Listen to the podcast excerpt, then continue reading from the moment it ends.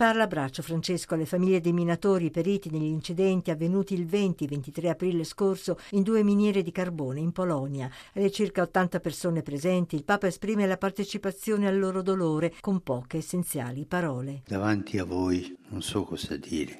Il silenzio è compassionevole. Perdere il marito, il papà in un incidente come questo è brutto.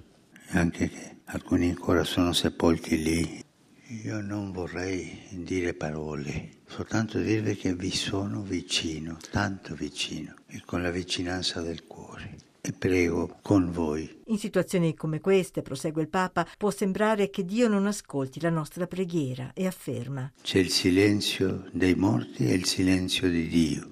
E questo silenzio dalle volte ci arrabbia. Non avete paura, quella rabbia è una preghiera, è uno dei perché. E la risposta è Nell'oscuro il Signore c'è vicino, non sappiamo come ma c'è vicino.